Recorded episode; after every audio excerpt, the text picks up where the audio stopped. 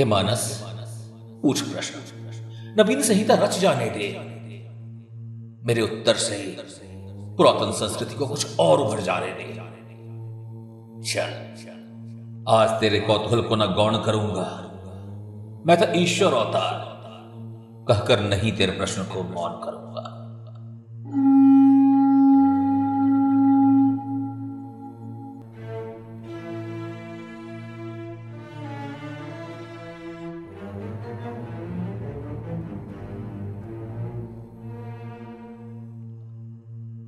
नमस्कार। महाभारत खोज के दूसरे खंड, यानी कि सेकंड सीज़न में, मैं विवेक दत्त मिश्रा आपका पुनः अभिवादन करता हूँ।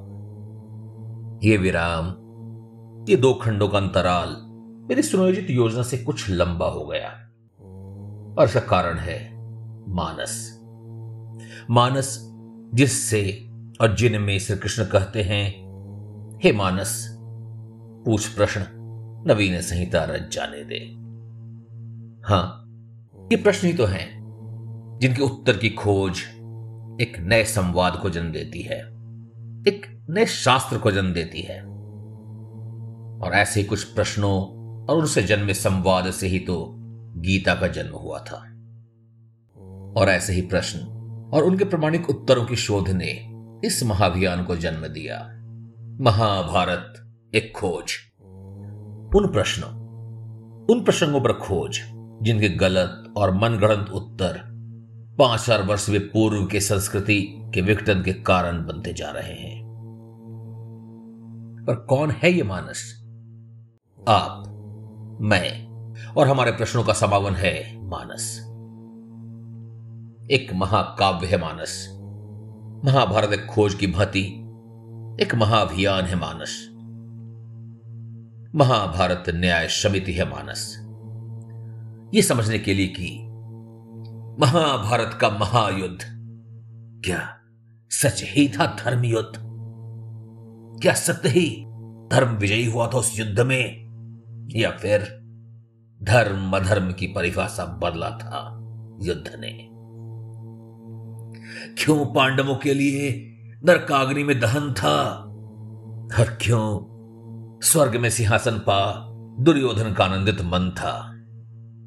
मानस, मेरी हाल में ही प्रकाशित महाकाव्य का शीर्षक है, और यह भाव भी है, हमारी आज की मानसिकता का, मनोभाव का, जो जहाँ एक ओर हमें हमारी पुरातन संस्कृति से जोड़ती है, वहीं दूसरी ओर उसके विश्वसनीयता पर प्रश्न चिन्ह भी लगाती है। अगर आपको मेरे महाभारत खोज का यह प्रयास सार्थक और उपयोगी लग रहा है। तो मानस अवश्य आपको पसंद आएगा। क्योंकि उनमें निहित प्रश्न समकालीन है, आज के हैं आपके हैं, और उनके उत्तर सनातन हैं, प्रमाणिक हैं, प्रासंगिक हैं टाइमलेस एंड रेलेवेंट और अधिक जानकारी के लिए आप देख सकते हैं Vivek dot V N C dot I N slash Manas. ये पुस्तक अमेजन पर भी उपलब्ध है, जिसका पता है Vivek dot V N C dot I N slash get Manas. मेरी हस्ताक्षरित प्रति, यानी कि ऑथर साइंड कॉपी पाने के लिए आप सीधा संपर्क कर सकते हैं मुझसे। तो आइए, अब इसी के साथ चलते हैं महाभारत खोज के सफ़र पर। और आज का अध्याय आधारित है आपके कुछ प्रश्नों पर, जो मुझे इस अंतराल में प्राप्त हुए। कुछ प्रश्न, कुछ संशय उन अध्यायों पर, जो प्रथम खंड का अंश था। तो आइए, पहले चलते हैं एकलव्य की ओर। बेंगलुरु में रहने वाले अशित जी कहते हैं कि आपने एकलव्य की पूर्ण कहानी नहीं बतलाई वरण उसके दोस्त को ही उभारा है। और द्रोण के दोष को छुपाया है। इसी संदर्भ में उनका पहला प्रश्न है कि द्रोण को क्या अधिकार था एकलव्य को शिक्षा से वंचित करने का? और क्या अधिकार था उन्हें बिना ज्ञान दिए गुरु दक्षिणा मांगने का? इसका वर्णन मैंने अपने प्रथम खंड के अध्याय 19 यानी सीज़न वन एपिसोड 19 जाति हरी जाति में किया है। इस बार इसका उत्तर मैं मानस में वर्णित द्रोण के उत्तर से करना चाहूँगा। मैं शिक्षक, ज्ञान सही हाथों में देना मेरा कर्तव्य।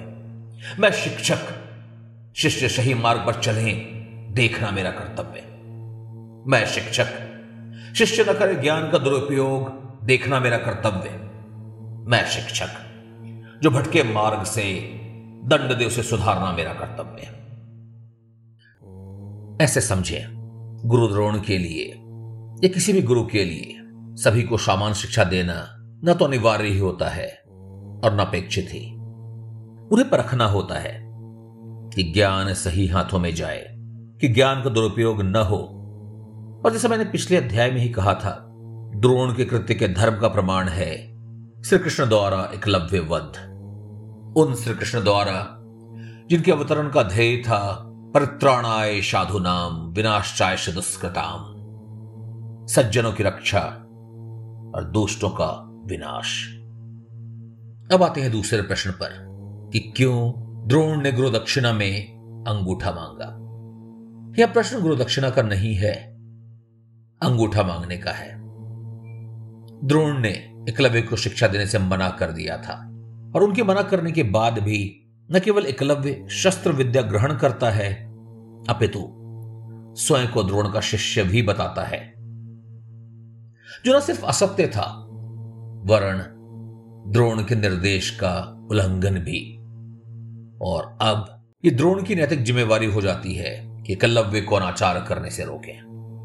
इस विषय में द्रोण का मनोभाव महाभारत के प्रामाणिक प्रसंगों में स्पष्ट नहीं है, पर कृष्ण द्वारा एकलव्य वध और कोई भी विकल्प की ओर इशारा नहीं करता। इस संदर्भ का विस्तार आपको मानस के द्रोण और अर्जुन के अध्याय में भी मिलेगा। असित जी आगे प्रश्न करते हैं कि यदि एकलव्य वास्तव में अनाचारी था और कृष्ण द्वारा उसका वध हुआ था तो फिर क्यों श्री कृष्ण ने उसे वरदान दिया कि अगले जन्म में दुष्ट दुम के रूप में पैदा होकर द्रोण की मृत्यु का कारण बनेगा? क्या इसे स्पष्ट नहीं है कि श्री कृष्ण भी गुरु द्रोण के कृत्य को अनाचार और अपराध ही मानते थे। यदि वास्तव में ही श्री कृष्ण ने एकलव्य को वर दिया होता, तब द्रोण एक अत्याचारी और एकलव्य गुरुभक्त सिद्ध हो सकता था। परंतु, अब परंतु एक बहुत ही महत्वपूर्ण शब्द है, क्योंकि इसके पहले आए किसी भी संवाद का कोई अर्थ नहीं रह जाता। यदि वास्तव में ही श्री कृष्ण ने एकलव्य को वर दिया होता, परंतु परंतु इसका महाभारत के प्राचीन प्रसंग में कोई भी वर्णन नहीं है। न केवल इस प्रसंग का प्राचीन और प्रमाणिक ग्रंथों में कोई वर्णन नहीं है, वर्ण ये सीधे से मन गणंत और अतार्किक भी है। अतार्किक क्यों? क्योंकि दृष्टदुम के जन्म के वर्षों बाद द्रौपदी स्वयंवर के वर्षों बाद, जब युधिष्ठिर राजस्व यज्ञ करते हैं, तब उस यज्ञ में एकलव्य भी सम्मिलित होता है। ध्यान दें, तब दृष्टदुम का जन्म हो चुका था और एकलव्य की मृत्यु अभी दूर थी। अब जो सच्चाई शेष बची है, वह यह कि श्री कृष्ण ने एकलव्य का वध किया धर्म को बल देने के लिए। अब चलते हैं सूत पुत्र अंगराज कर्ण की ओर, क्योंकि अगला प्रश्न है झांसी से। सुमित्रा जी का, आपका कहना है कि मैंने कर्ण को एक दुर्बल और दुष्चरित्र का व्यक्ति बतलाया है। क्या मुझे नहीं पता कि कर्ण दानवीर और महाभारत का महानायक है, जिसके श्री कृष्ण भी काफ़ी प्रशंसा किया करते थे। कृपाचार्य, अर्जुन, भीम, सभी ने उसका क्रीड़ा स्थल पर अपमान किया, और इतना ही नहीं, भीमसेन ने उनकी तुलना कुत्ते से की। सुमित्रा जी, मैंने वास्तव में ही कर्ण को एक दुष्ट और दुर्बल चरित्र का व्यक्ति बतलाया है। किंतु यह व्याख्या मेरे अकेले की नहीं है। वेद व्यास की व्याख्या पर आधारित है। वेद व्यास की वो व्याख्या जो स्वयं श्री कृष्ण के वक्तव्य पर आधारित है। और इसकी चर्चा मैंने खंड एक के अध्याय बारह, यानी कि सीज़न वन एपिसोड ट्वेल्व में किया था। श्री कृष्ण के उद्योग पर्व के कथन को आधार मानते हुए व्यास जी ने महाभारत के आरंभ में ही दो वृक्षों का वर्णन किया है और इनमें है एक पाप वृक्ष, दुर्योधन। और कर्ण, इसी पाप वृक्ष का मुख्य तना बतलाया गया है। आपसे अनुरोध है कि उसे लाचार और दुर्भाग्यशाली न बताएँ। इससे महाभारत के मूल दर्शन को बल नहीं मिलता। ऐसी मनगढ़ंत कथाओं से केवल कुतर्क ही जन्म ले सकती है। अब रही बात भीमसेन ने कर्ण की तुलना एक कुत्ते से की।